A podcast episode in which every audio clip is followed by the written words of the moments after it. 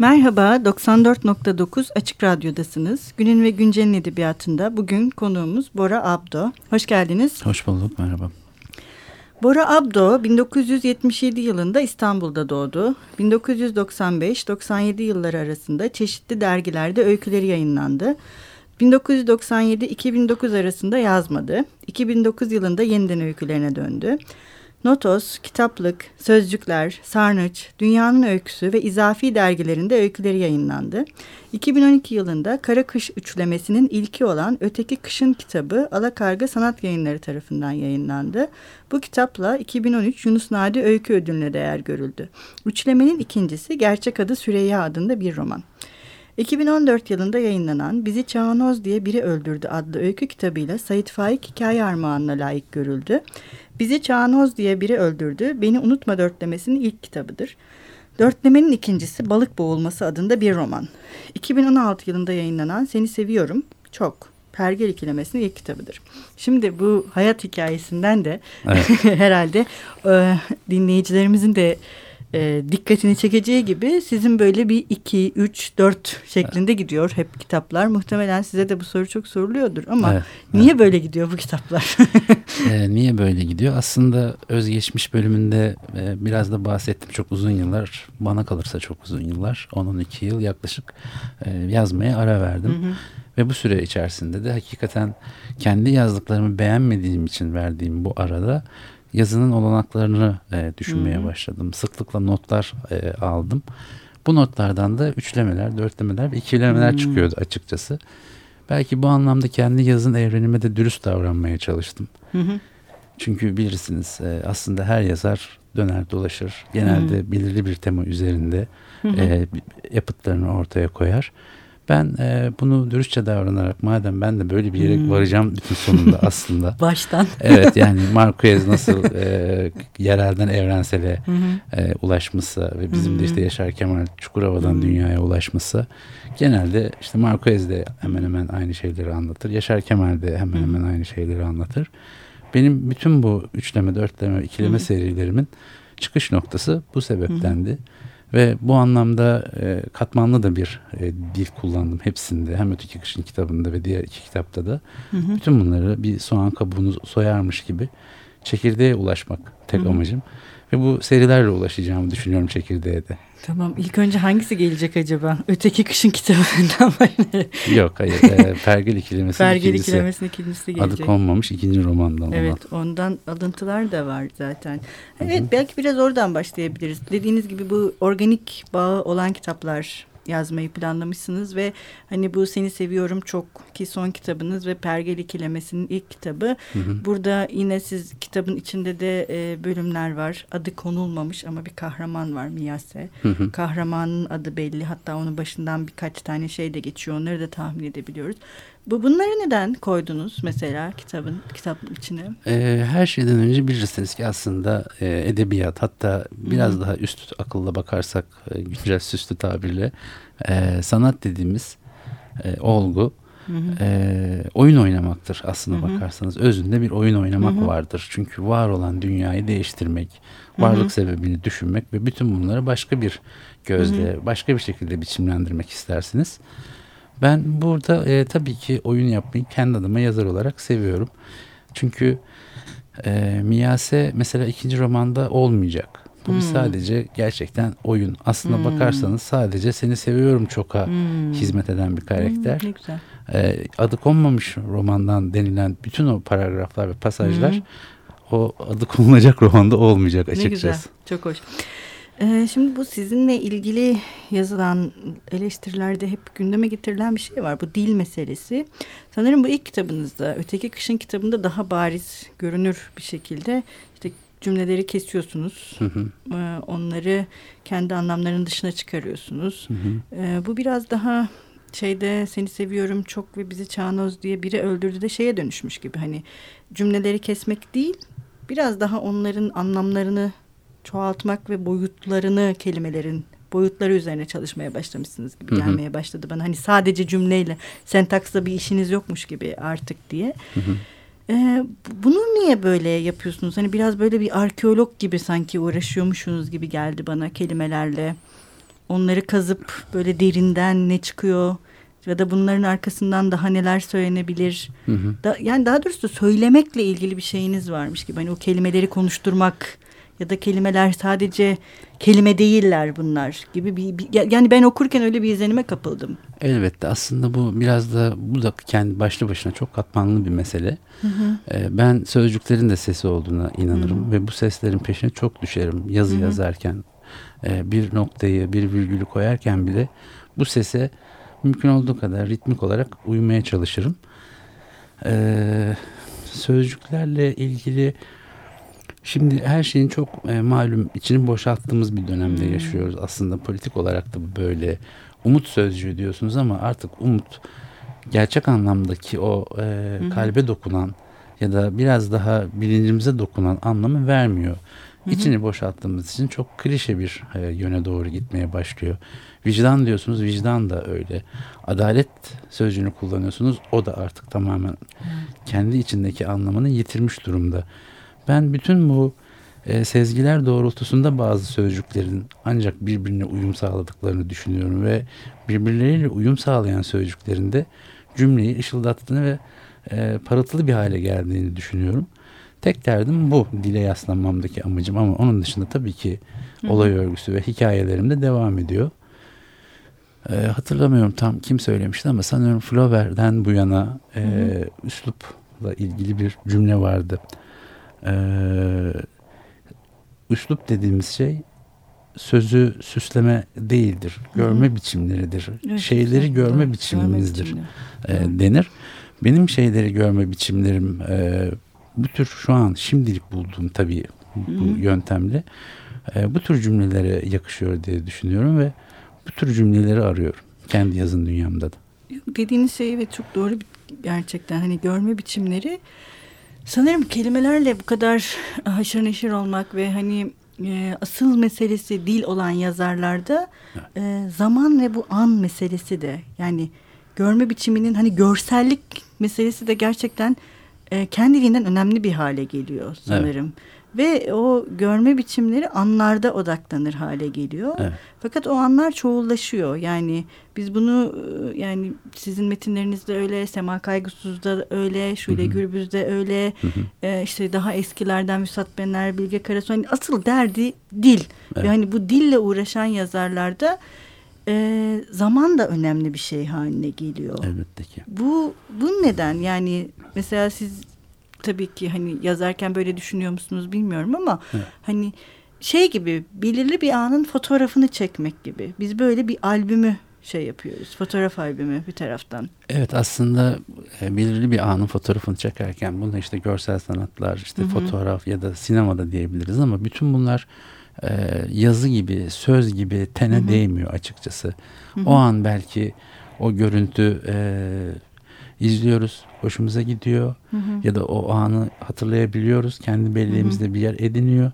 Hı hı. Fakat tene değen bence burada sözcükler. Ancak sözcüklerle ve harflerin kurduğu bir birlikle hı hı. tene ve hatta daha da e, içlerine, kalbe dokunabiliyorsunuz açıkçası. Doğru. Bir de sanırım yine Cemil Kavukçu bu sizin dil meselesinde bu cümleleri e, keserken şeye çok takılmış yani daha doğrusu dikkat etmiş e, ben kendim takıldığım için takılmak diyorum. E, eylemsiz olması cümlelerinizin ve bu eylemsiz kesmelerin metinlerinizde ritmik olarak bir yavaşlığa sebep olmasından bahsetmiş Cemil Kavukçu sizinle ilgili yazdığı bir yazıda. Şimdi ben nispeten buna katılmakla birlikte e, yavaşlıktan çok sanki orada bir durdurmak diye bir derdiniz var gibi. Elbette. Fakat ben en başta şunu bir kere hani söylemek Hı-hı. isterim ki e, üç tane öykü kitabım var ve Hı-hı. üçünde de e, tek bir yapı kurmak istemiyorum. Hı-hı. Cemil Kavukçu'nun o eleştirisi Hı-hı. sadece Öteki Kışın kitabının evet, Öteki e, Kışın kitabı. ona has, oradaki Hı-hı. öykülere has bir değerlendirmeydi. E, Çağnoz'da bambaşka bir şey Hı-hı. denedim. Seni seviyorum çok da yine bambaşka bir şey denedim. Çünkü e, tek yapı üzerinden kurarsam metinlerimi artık hı hı. okuyucu için de e, merak unsuru uyandırmayacak. İşte serilerin ve. E, birbirinin peş sıra gelmesinin eserlerinin de belki de en belirgin kaygısı ve korkusu hı hı. bu. İçimde hissettiğim hı. duygu bu. Öteki Kışın kitabında ben Evet kısa cümleler vardı ama eylemsiz değildi. Hı hı. Cemil Kavukçu yazısında zaten sanıyorum eylemsiz değildi. Sıfatları cümle haline getirdi. Hı hı, evet. demişti. Yani hı hı. sıfatları ancak cümle hı hı. haline getirebiliyor. Yani eylem kullanmamak cümlenin sonunda. Hani evet ama sıfat sonu. da aslında bakarsanız e, çok da zorlamadan başlı başına da bir cümle olabilir. Tabii. Yani bir mor rengi bir sürü şey anlatabilir. Öyle bir yerde hı hı. öyle bir e, etkili bir şekilde söylersiniz ki mor dersiniz, nokta dersiniz ve biter. Biter. Evet. Buradan böylece Cemil Kavukçu'ya da bir selam göndermiş olalım eğer bizi dinliyorsa kendisi. Yok yani eylemsizlik dediğini düşünmediğim için. tamam. Ee, şimdi bir ara veriyoruz. ikinci tamam. bölüme geçmeden e, bu son kitapta vardı sanırım. Muhsin Bey'den evet. bir şey. Muhsin Olabilir. Şarkı filminden bir şarkı yani bir şarkı çalalım diye Hı -hı. düşünmüştük. Muhsin Bey dinleyelim o zaman. Tamam yani.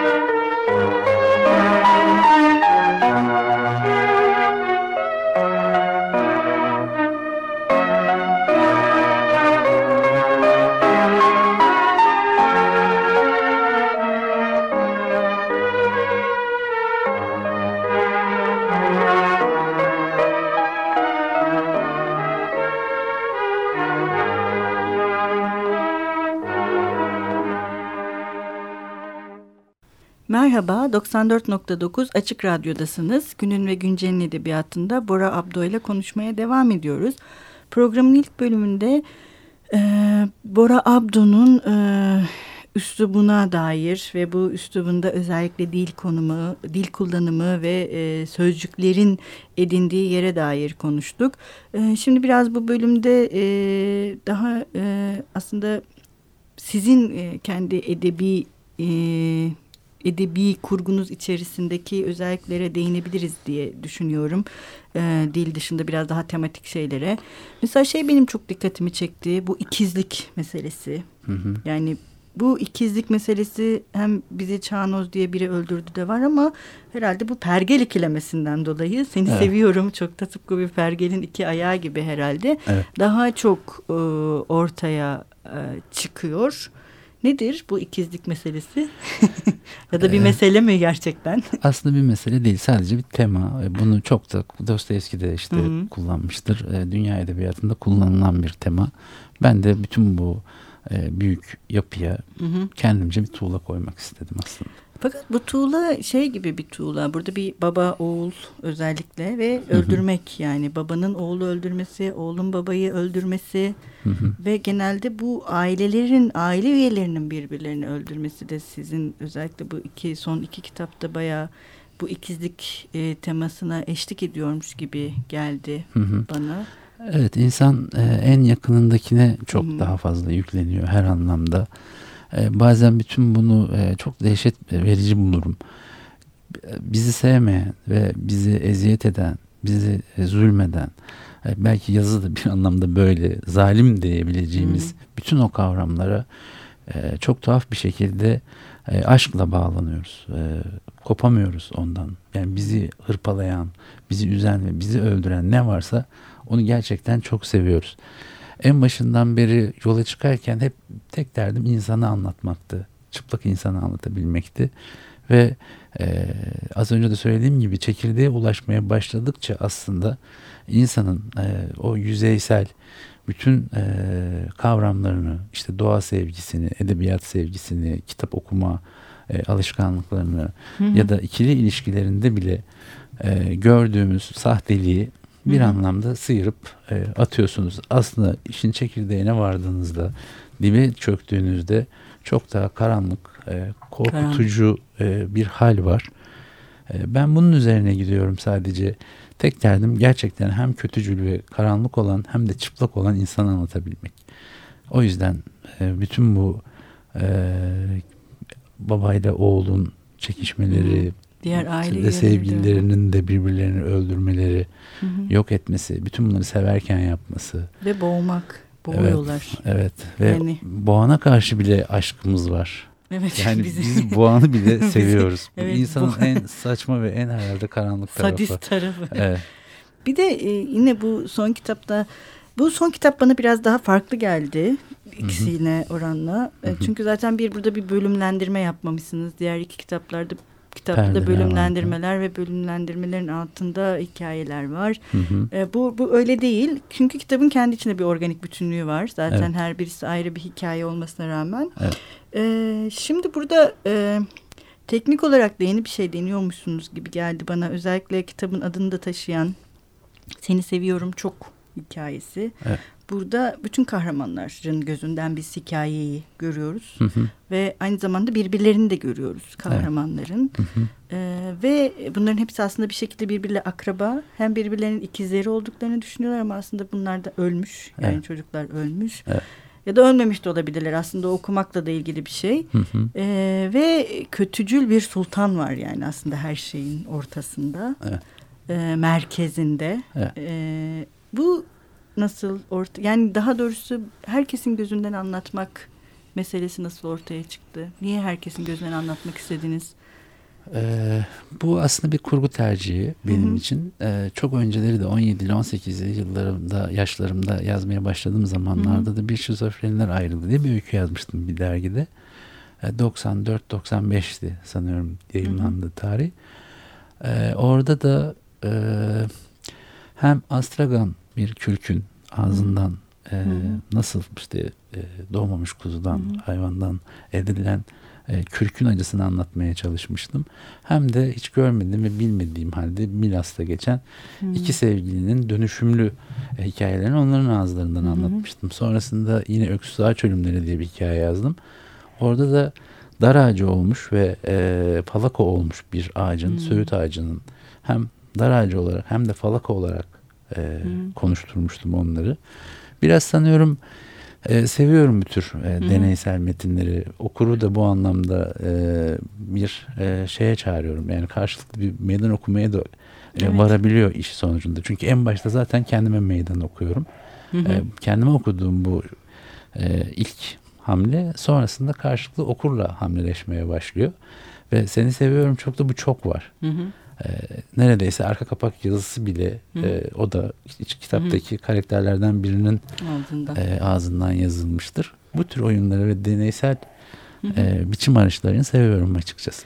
Şimdi bu biçim arayışlarında yalnız şöyle bir şey var gibi geldi bana. Yani şimdi farklı kahramanların gözünden yazmak e, evet bir oyun e, içinde bir takım riskleri de taşıyor.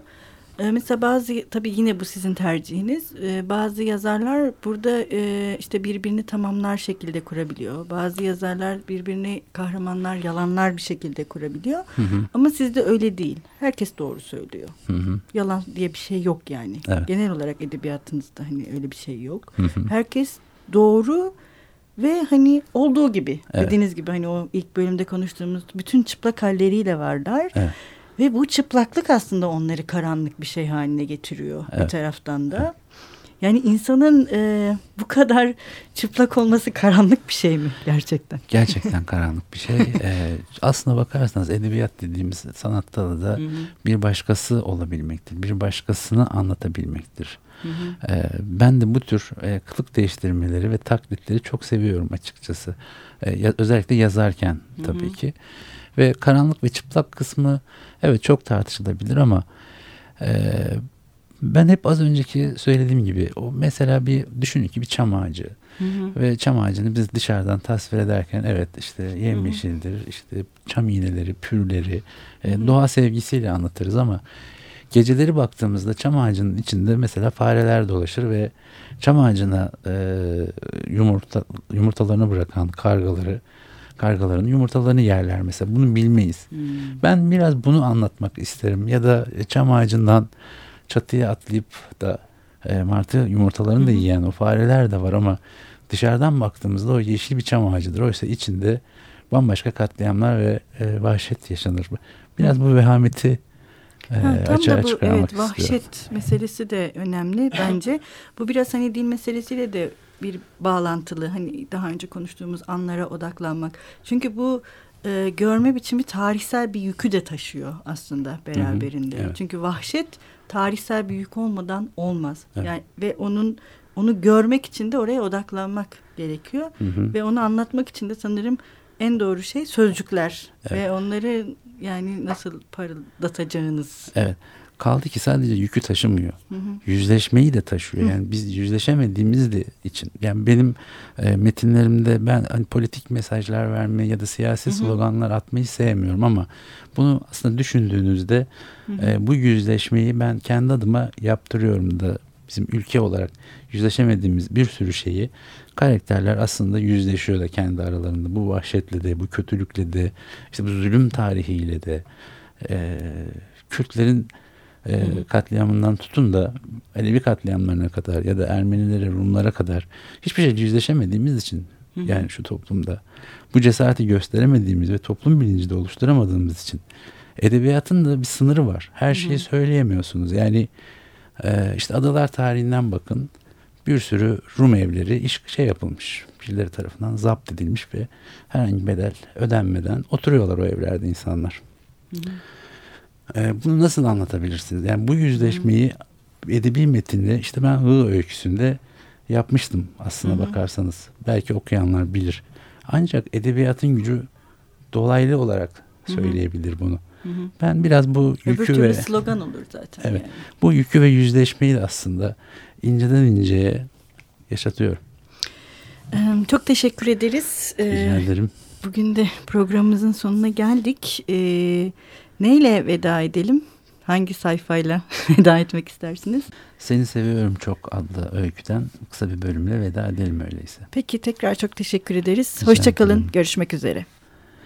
Sonra başka mağaralarda ve başka yüzler ve saçlarla çizilmiş iki resmine daha rastladım. Benden saklamıştı. Anlatmamıştı kanayan ve dilsiz sesiyle. Kim bilir benden sonra da başkaları çizecekti resmini. Buna dayanamazdım. Vurgundum ona. O zamanlar İstanbul Boğazı ve Haliç yoktu ama ben dünyanın onca sabahın içinden çok eski bir gece bulup bir denizin kıyısında oturup sevdiği kadını düşünerek öbek öbek ağlamanın ve avunamamın ne olduğunu bildim. Yalnızlık tek başına kalmışlık değildir hiçbir zaman. Tek başına kalma isteğidir. Muhakkak gemiler olsaydı muhakkak ağır kapıda demirleyecekti diye düşündüm. Sanırım bütün bu dünyanın ilk seni seviyorumunu onun ürkütücü cesedinin başında sesimi akşamların göğü gibi kısarak ben seyledim. Gözleri, boynu mordu.